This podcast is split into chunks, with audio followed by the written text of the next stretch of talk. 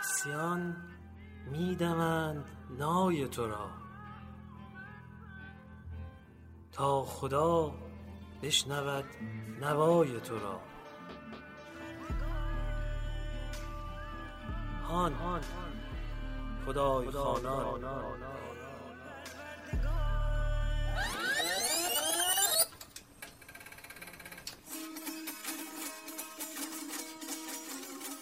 هان جام جهان.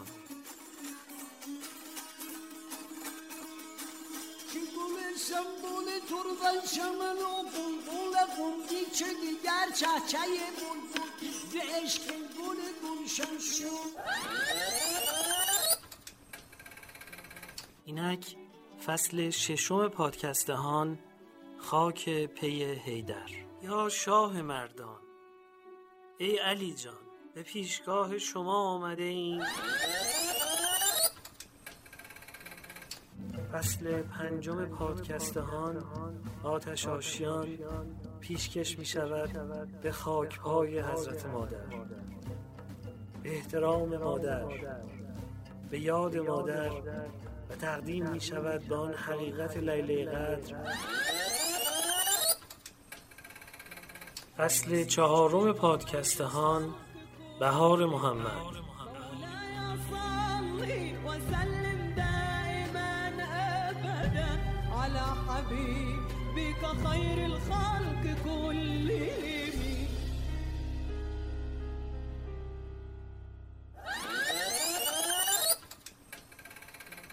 گر زر فدای دوست کنند اهل گر زر روزگار. فدای دوست کنند اهل روزگار. گر زر فدای دوست کنند گر اهل زر روزگار. فدای دوست کنند اهل روزگار. گر زر فدای ما سر فدای پای رسالت رسان پای رسالت رسان دوست. گر زر فدای دوست کنند اهل روزگار. هان رسالت رسان.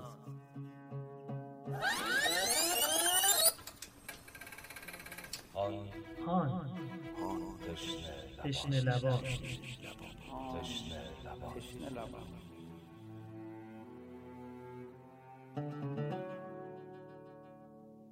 السلام علیک یا رحمت الواسع و یا باب نجات الامه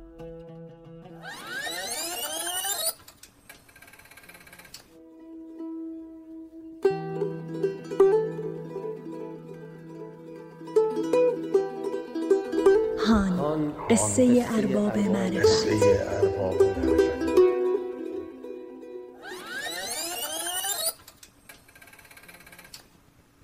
سلام به دوستان. شما شنونده واپسین فصل از پادکست هان هستیم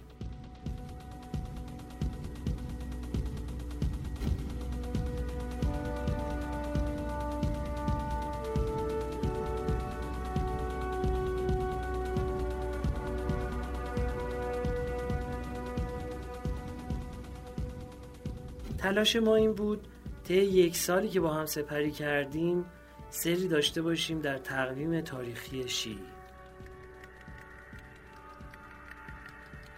حرفایی زدیم که شاید به این شکل معمولا گفته نمی‌شد و گفتنش هم راحت نبود. کسانی که تمام مسیر با ما هم سفر بودن به مرور توجه به توجهشون آشکار شد نسبت به اون مسائل. هان کار من و همکارانم در گروه پادکست های همیشه در میانه شرکت دادگستر اصر نوین هایوه و هم صاحب امتیازشه. اینکه پادکست هان پس از زیحجه ادامه پیدا می‌کنه یا قراره به چه شکلی ادامه پیدا کنه برای ما تقریبا معلومه و همونجور که در فصل خدای خانان هم گفتیم امیدواریم بتونیم طرحی رو که برای قرآن داریم خوب آمادش کنیم و به گوش شما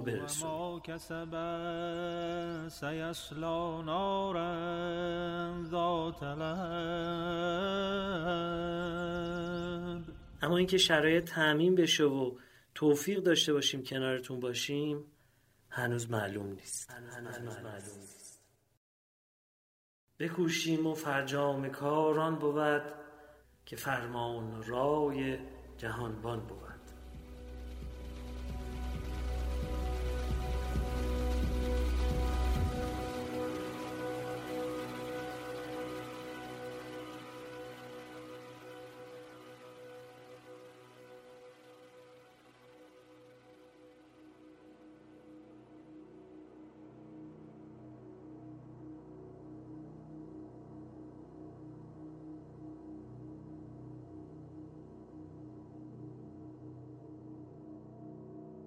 هشتم زیحجه مقارن بود با حرکت امام حسین علیه السلام از مکه به سوی عراق. در اون شب ما بحث کردیم که حرکتی که امام حسین علیه السلام در واپسین روزهای سال 60 هجری آغاز کردن یک حرکت پیش آمدی و واکنشی نبوده و مجموعه داده هایی که تاریخ به ما میده نوع مکالمات و گزارش هایی که از گفته های امام حسین علیه السلام به دست ما رسیده از مواجهه دیگرانی که در مسیر حرکت امام علیه السلام مطالبی رو به امام منتقل کردن به دست ما میاد.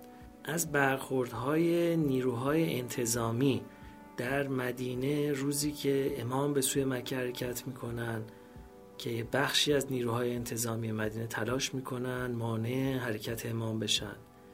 بعدها در مکه روزی که امام می‌خوان از مکه حرکت کنن سپاهی از مدینه می‌رسه تا ایشون رو دستگیر کنه یا به نزد یزید بفرسته یا ایشون رو به شهادت برسونه. و همینطور گروهی دیگه از نیروهای انتظامی مکه که مانع میشن از حرکت امام حسین علیه السلام ولی امام به حرکتشون ادامه میدن. و چهارمین نیرو که در دل عراق اتفاق میفته دیدارشون با امام که سپاه حر ابن یزید ریاهی هست. و چند منزلی امام رو همراهی می‌کنن تا نهایتا امام و همراهانشون در سرزمین تف یا کربلا مستقر میشن.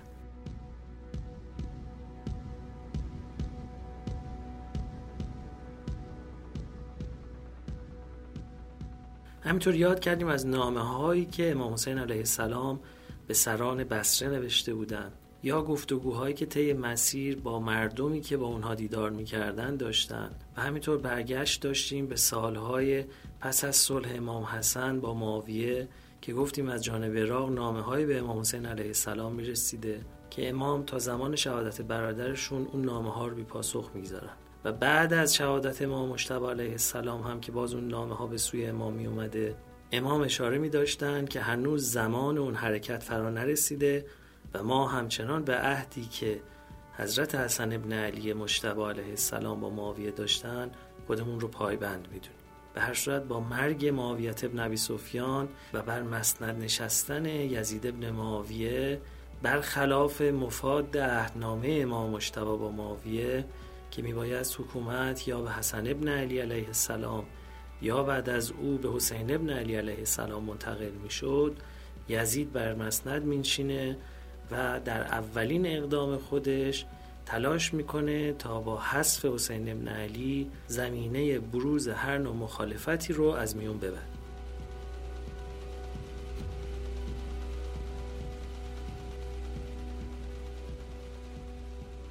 و همینطور گفتیم طی مکالماتی که هم سفرای امام حسین علیه السلام و هم مردمانی که با امام مواجه میشن یا گروه هایی که از امام خواهش می‌کنن که به این سفر نرن روبرو میشیم متوجه میشیم که همه خبر دارن و سالهاست منتظرن که اتفاقی بیفته و اون اتفاق این هستش که به مرور اون مبناهایی که پیامبر اکرم گذاشته بودن دگرگون شده در این 60 سال و توقع میره که پسر پیامبر در جایگاه پیامبر دوباره قرار بگیره. امور رو اصلاح بکنه و خود امام حسین علیه السلام هم در تمام مسیر اشاره می‌کنن که برای اصلاح وضع موجود و زنده کردن دین جدم به پا خواستم.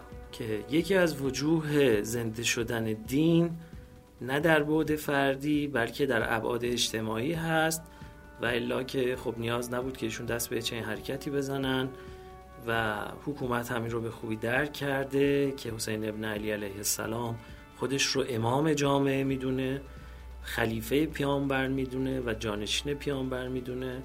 و یکی از نشانه هاش همین بود که گفتیم طی راه کاروان خراج و وجوهاتی که از یمن به سوی شام می‌رفت تا تسلیم خلیفه بشه توسط امام حسین علیه السلام قبض میشه و امام در مقام حاکم اسلامی وجوهات رو متعلق به خودشون می‌دونن که در راه ارشاد و هدایت جامعه اسلامی اون مبلغ میباید هزینه بشه.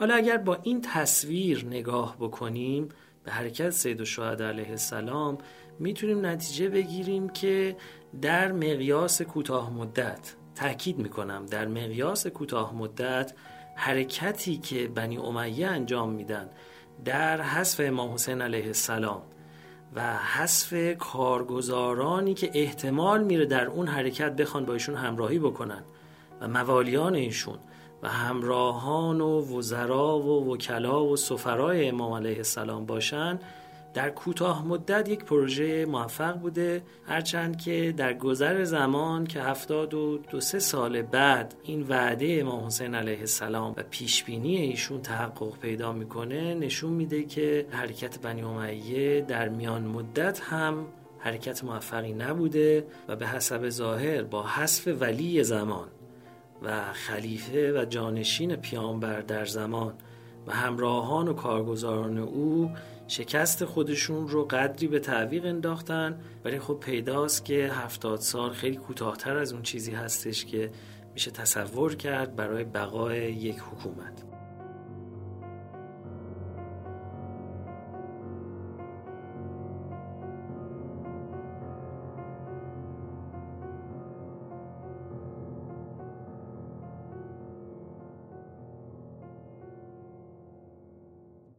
حالا به مناسبت شهادت جناب مسلم ابن عقیل و جناب هانی ابن عروه که در این روز خبر شهادت این بزرگواران به امام حسین علیه السلام رسیده ما می‌خوایم برگشت کنیم و از همون منظری که به حرکت سید و شهدا نگاه کردیم به کسانی که در این جریان مورد اعتماد امام بودند و اونها با امام همراهی داشتند و مسئولیت هایی را از سوی حضرت حسین علیه السلام پذیرفتند.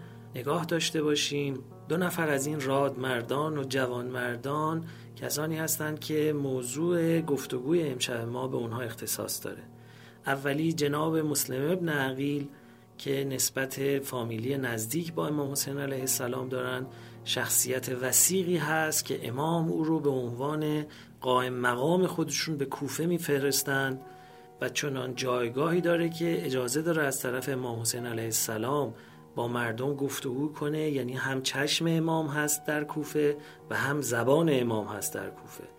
و همونطور که می‌دونین وقتی که اون مشکلات برای هانی ابن عروه اتفاق میفته و نیروهای امنیتی با فریب او رو از خانش خارج می‌کنن و در حصر قصر ابن زیاد قرار می‌گیره جناب مسلم با شعار یا منصور امد مردم کوفه رو به مقابله با فرماندهی کوفه بسیج می‌کنه تا این شخصیت بزرگ رو رهایی ببخشه.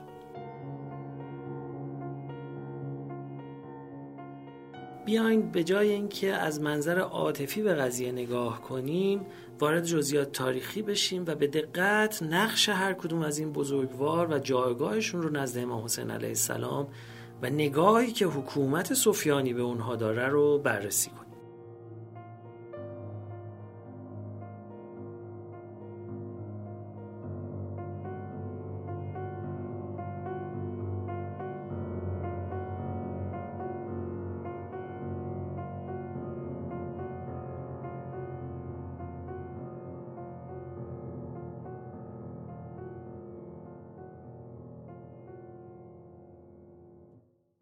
در شب 16 ماه مبارک اشاره داشتیم به سفر جناب مسلم ابن عقیل از مکه به سوی کوفه به نمایندگی از امام حسین علیه السلام. بخشای از اون رو با هم بشنویم.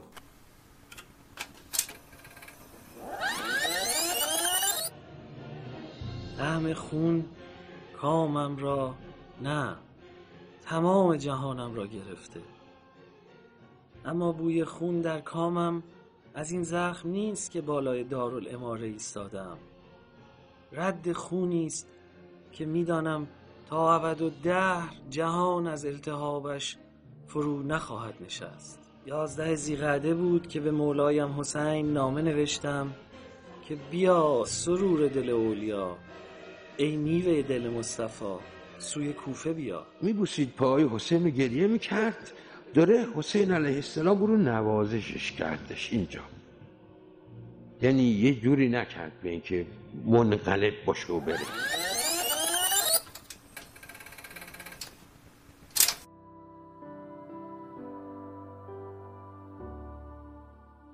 بر صورت با ورود جناب مسلم بن عقیل به کوفه ایشون به خانه مختار سقفی وارد میشن که مرکزیتی در شهر کوفه داره برای نیروهای مبارز و همراهان امام علیه السلام. و می‌دونین که جمعیت رو آماده می‌کنن سازماندهی می‌کنن و اون دیدار و اون همایش بزرگ اتفاق میفته که شیعیان کوفه تعهد خودشون رو نسبت به امام حسین علیه السلام ابراز می‌کنن و جناب مسلم بر مبنای اون بیعت چند هزار نفری به امام نامه می نویسه و شرایط رو برای حضور ایشون مهیا قلم داد می‌کنه.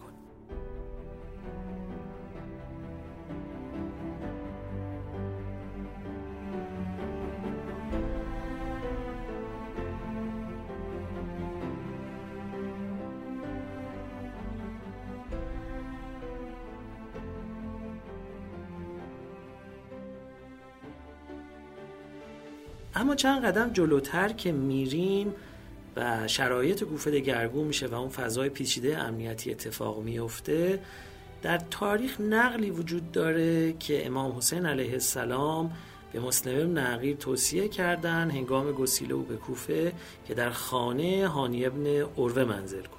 اینجا رو اگر بهش بخوایم دقت کنیم میشه گفتش که در مرحله دعوت عمومی با یک مبارز سلحشوری مثل مختار همراهی می‌کنن. و وقتی که شرایط پیچیده و دشوار میشه او رو دعوت می‌کنن که به منزل یکی از اصحاب سر امام که هانی ابن عروه بوده وارد بشه و امام خاطرشون آسوده هست که در منزل هانی خطری متوجه جناب مسلم نخواهد از اینجا به بعد اگر به همین ترتیبات نگاه کنیم جایگاه افراد در نظر امام مشخص هست که مختار یک نیروی مبارز سلحشور هست اما صاحب سر مثل جناب هانی ابن عروه نیستش.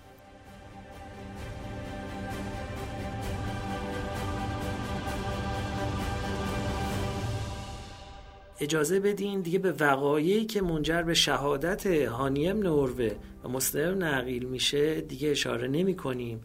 اما می‌خوایم از اون منظر از منظر نگاه سفیانی ها به جایگاه این دو نفر و اهمیت همراهیشون با حرکت امام حسین علیه السلام اشاره داشته باشیم.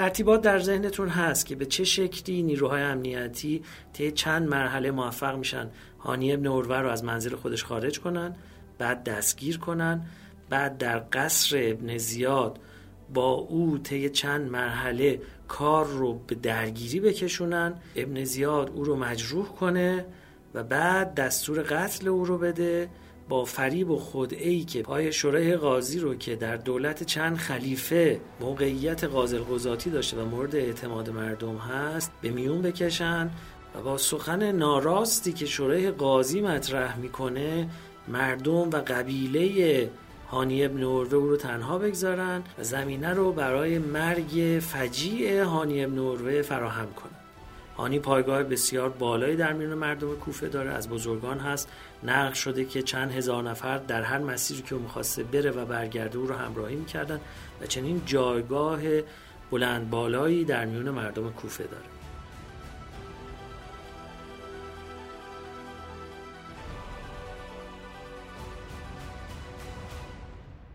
حذف هانی ابن عروه یعنی این که بخشی از پایگاه عظیم اجتماعی که او داره و به واسطه او با حضور امام حسین علیه السلام در کوفه اون جماعت به تبعیت از امام حسین علیه السلام گردن خواهند نهاد با حذف هانی اونها هم از حضور در رکاب امام حسین علیه السلام انصراف خواهند داد. ماجرا به این شکل پیش میره که در منظر عمومی هانی ابن عروه رو تحقیر می‌کنن تخفیف میدن و بعد از ضرب و شتم فراوان گردن او رو می‌زنن. همین اتفاق برای حضرت مسلم نقیل هم اتفاق میفته و گردن او رو از بدنش جدا می‌کنن. اینجا این نقطه هستش که باز باید بهش توجه بکنیم. و اون این هستش که در میان همه کسانی که اون نیروی زبده امنیتی یعنی عبیدالله ابن زیاد تونسته اونها رو فلج کنه و گردنشون رو بزنه سر دو نفر رو برای خلیفه وقت یعنی یزید ابن معاویه میفرسته و اون دو سر سر مبارک مسلم ابن عقیل و هانی ابن عروه هست. گفته شده که ابن زیاد سرهای متحر اون دو بزرگوار رو به دست دو قاصد میسپره و همراه نامه با این مضمون برای یزد ابن معاویه. سپاس خدایی را که حق امیرالمومنین را گرفت و دشمن او را کفایت کرد. به آگاهی امیر مومنان برسانم که مسلم ابن عقیل در خانه هانی ابن عربه پناهنده شد. جاسوس ها و دیدبان ها بر آنان گماردم و مردانی در کمین آن دو نهاده و نقشه ها برای آنها کشیدم تا آنها را از خانه بیرون کشیدم و خدا مرا بر آن دو مسلط کرده گردنشان را زدم و سرهای آن دو را توسط این دو نفر برای تو فرستادم و این دو نفر از فرمانبران و پیروان ما و خیرخواهان بنی امیه امیر مؤمنین هرچه از جریان کار هانی و مسلم بخواهد از آن دو جویا شود. زیرا اطلاع کافی دارند و راستی و پارسایی در این دو می باشد. و سلام پس از اینجا پیداست برای ما که دو نیروی زبده امنیتی مسئولیت انتقال این سرها رو به دربار سفیانی به عهده دارن و اینقدر کفایت دارن که می‌تونن در برابر خلیفه هر آنچه رو که اون می‌پرسه پاسخ بگن و انقدر اعتبار اجتماعی دارن که این شعنیت رو داشته باشن که در برابر خلیفه صحبت بکنن. برشورت یزید بسیار خوشحال میشه و در پاسخ ابن زیاد می نویسه تو همچنان که من می‌خواستم بودی. در کردار چون دوراندیشان رفتار نمودی و بیباکانه چون دلاوران پردل حمله کردی ما را از دفع دشمن بینیاز و کفایت کردی. گمان من درباره تو به یقین پیوست. و اندیشه من درباره تو نیک شد. خب من همینجا نگه دارم. دوباره برمیگردیم به اون حرکت امام حسین علیه السلام. یعنی همه خبر دارن از ماجرا و می‌دونن که یک حاکم کاردان و با کفایتی مثل نعمان ابن بشیر که والی پیشین کوفه بود هم نمی‌تونه در برابر این حادثه اقدامات به موقع و ضربتی و دل بخواه حکومت رو انجام بده. به همین خاطر از بسره این نیروی امنیتی و پلیسی رو وارد کوفه می‌کنه یزید و به وسیله او اهدافی رو که داره برای از بین بردن اون حرکتی که همه ازش خبر دارن و سالهاست منتظرش هستن آماده می‌کنه.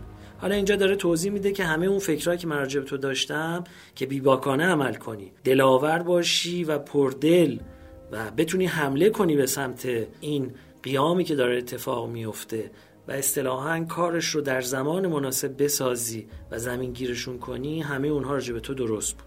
در ادامه طرح قدم بعدی برای سرکوب این حرکت رو به او ابلاغ می‌کنه. من دو فرستادت را فرا خواندم و از آن دو در پنهانی اوضاع را پرسیدم و جویا شدم.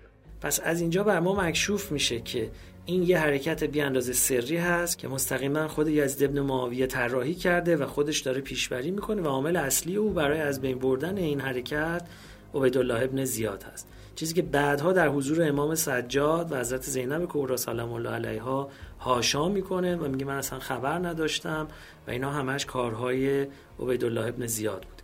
در اندیشه و فضل چنان بودند که تو نوشته بودی. یعنی او هم داره سهه می‌ذاره که این نیروها نیروهای گزیده و کاردانی بودند. پس درباره آنها نیکی کن. به من اطلاع دادند که حسین به سوی عراق روی آورده.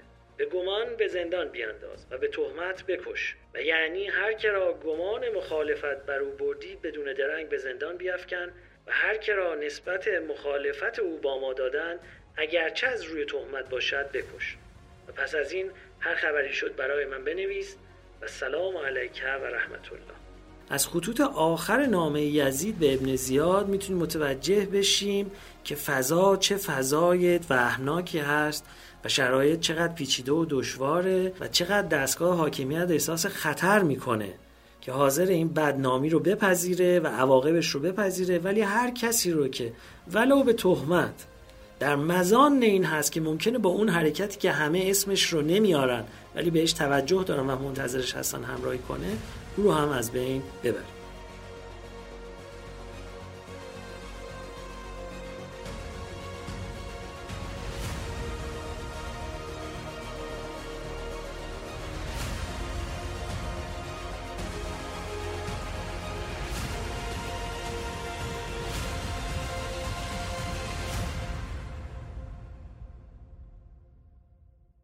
اشاره داشتیم که امام حسین علیه السلام بعد از خروجشون از مکه به سوی عراق 39 منزل رو طی می‌کنند و در منزل آخر در وادی تف یا کربلا استقرار پیدا می‌کنند. در منزل بیستم زرود که وارد میشن خبری به امام می‌رسه به این شکل که یه فردی از طایفه بنی اسد به نام بکر برای عبدالله ابن سلیمان و منظر خبری رو میاره که از کوفه بیرون نیومدم تا اون که مسلم ابن عقیل و هانی ابن عرور دیدم که کشته شدن و دیدم که اون دوتا رو از پاهاشون گرفتن و در بازار می‌کشن. این رو روایت کردن که ما این خبر رو متوجه شدیم موقعی که به منزلگاه بیستم یعنی زرود رسیدیم محضر امام حسین علیه السلام رفتیم و بهشون عرض کردیم که ما یه خبری داریم که یا آشکار یا پنهان باید برای شما نقل بکنیم. اونها میگن که امام حسین علیه السلام به یاران و اطرافیانشون نگاه کردن و فرمودن که پرده میون من و اینا نیست.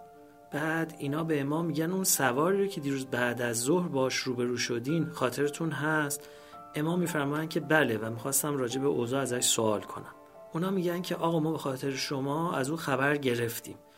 او هم یه فردی از قبیله ما بود و مرد بسیار راستگو دانا و خردمندی هستش. می‌خوام یه اشاره بکنم و اون نقش پررنگ طایفه بنی اسد در همراهی با امام حسین چه قبل از ماجرا چه در روز واقع و چه پس از واقع نقش این طایفه بنی اسد بسیار پررنگه. اینجا هم یه نفر از اون طایفه بنی اسد هستش که خبر رو برده. و شاید از اینجا ما بتونیم نقش پررنگ بزرگ اون طایفه حضرت حبیب ابن مظاهر اسدی توجه داشته باشیم.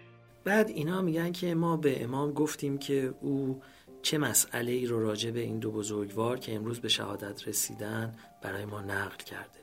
نقل شده در تاریخ که امام علیه السلام چند مرتبه آیه استرجاع رو می‌خونن انا لله و انا الیه راجعون و چند مرتبه این آیه استرجاع رو تکرار می‌کنن. من از اینجا می‌خوام برگردم به زمان شهادت حضرت مسلم و این نکته ای رو بگم تا بتونم یه نقل دیگه رو هم پوشش بدم در تاریخ راجع به خبردار شدن امام علیه السلام از شهادت این دو بزرگوار.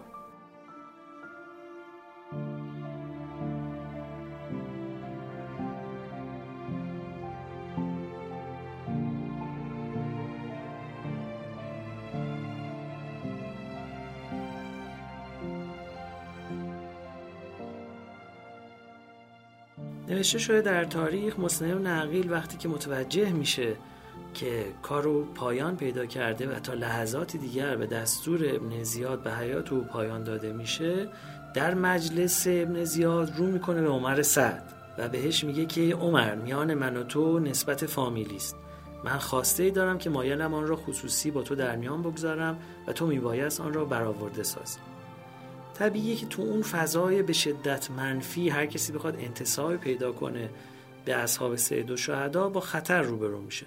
عمر سعد تمایل نشون نمیده ولی ابن زیاد اشاره می‌کنه که برین اون گوشه و با هم صحبت کنیم. مسلم به اون میگه موقع ورودم به کوفه 700 درهم از کسی قرض گرفتم شمشیر و زره و اسبم رو بفروش اینو به او بپرداز. وصیت دومم اینه که پیکر من رو به خاک بسپار و اجازه نده روی زمین بمونه.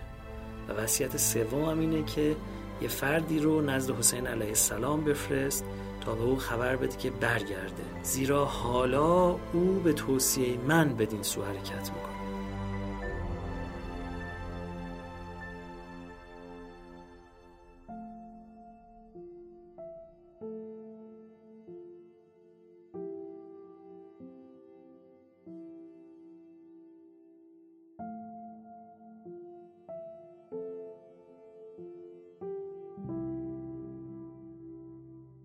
منزل 24 ما گزارشی داریم در منزل زباله که نامه های از پیک محمد ابن است و عمر سعد که مسلم ابن عقیل به اونها گفته بوده که امام حسین علیه السلام رو در جریان بیعت چکنی قرار بدین و به ایشون بگین که امام دیگه تنها هستن به دست امام علیه السلام می‌رسه.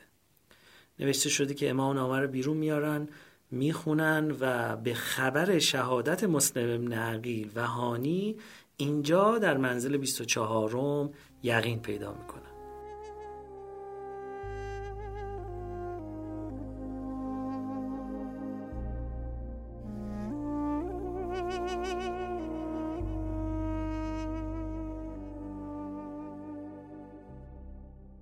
اینجا هستش که میگن که امام به شدت ناراحت میشن برای اون دو مکرر دعا میفرمایند و به تکرار آیه استرجا انا لله و انا الیه راجعون رحمت الله علیه ما رو تکرار می‌کنن. در نقل های دیگه هم گفته شده که امام بسیار متاثر میشن و گریه می‌کنن و همه روایات نقل شده که امام مکرر آیه استرجا رو تکرار میفرمودن. و اینجا هست که رو به حاضران می‌کنن و به همراهان خودشون خبر میدن که خبری فجی و دردناک به ما رسیده و آن کشته شدن مسلم ابن عقیل و هانی ابن و عبدالله ابن یغتر است. شیعیانمان ما را بیاور گذاشتند.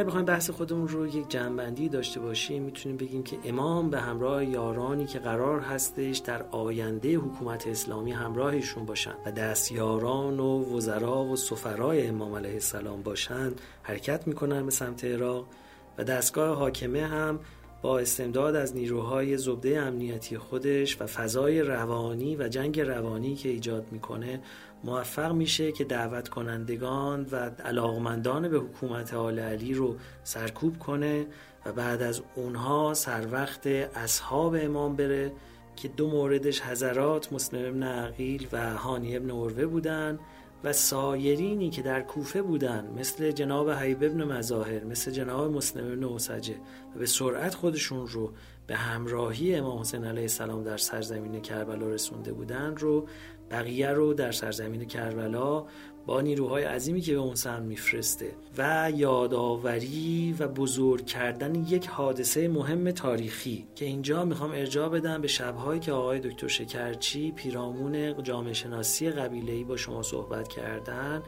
و اون مسئله تشنه کشته شدن خلیفه سوم بوده تا زمینه رو فراهم کنه برای اینکه اقوام عربی حاضر بشن در حرکت از بین بردن فرزند پیامبر خدا همراهی نشون بدن با داغ کردن این مسئله که خلیفه سوم تشنه کشته شده و علی و فرزندان او نقش داشتند در تشنه کشتن عثمان و حالا امروز زمانی هست که شما باید خون عثمان رو اعاده کنید. به همون شکلی که او تشنه لب از بین رفت حسین ابن علی هم تشنه کام از دنیا بره و یارانش حذف بشن.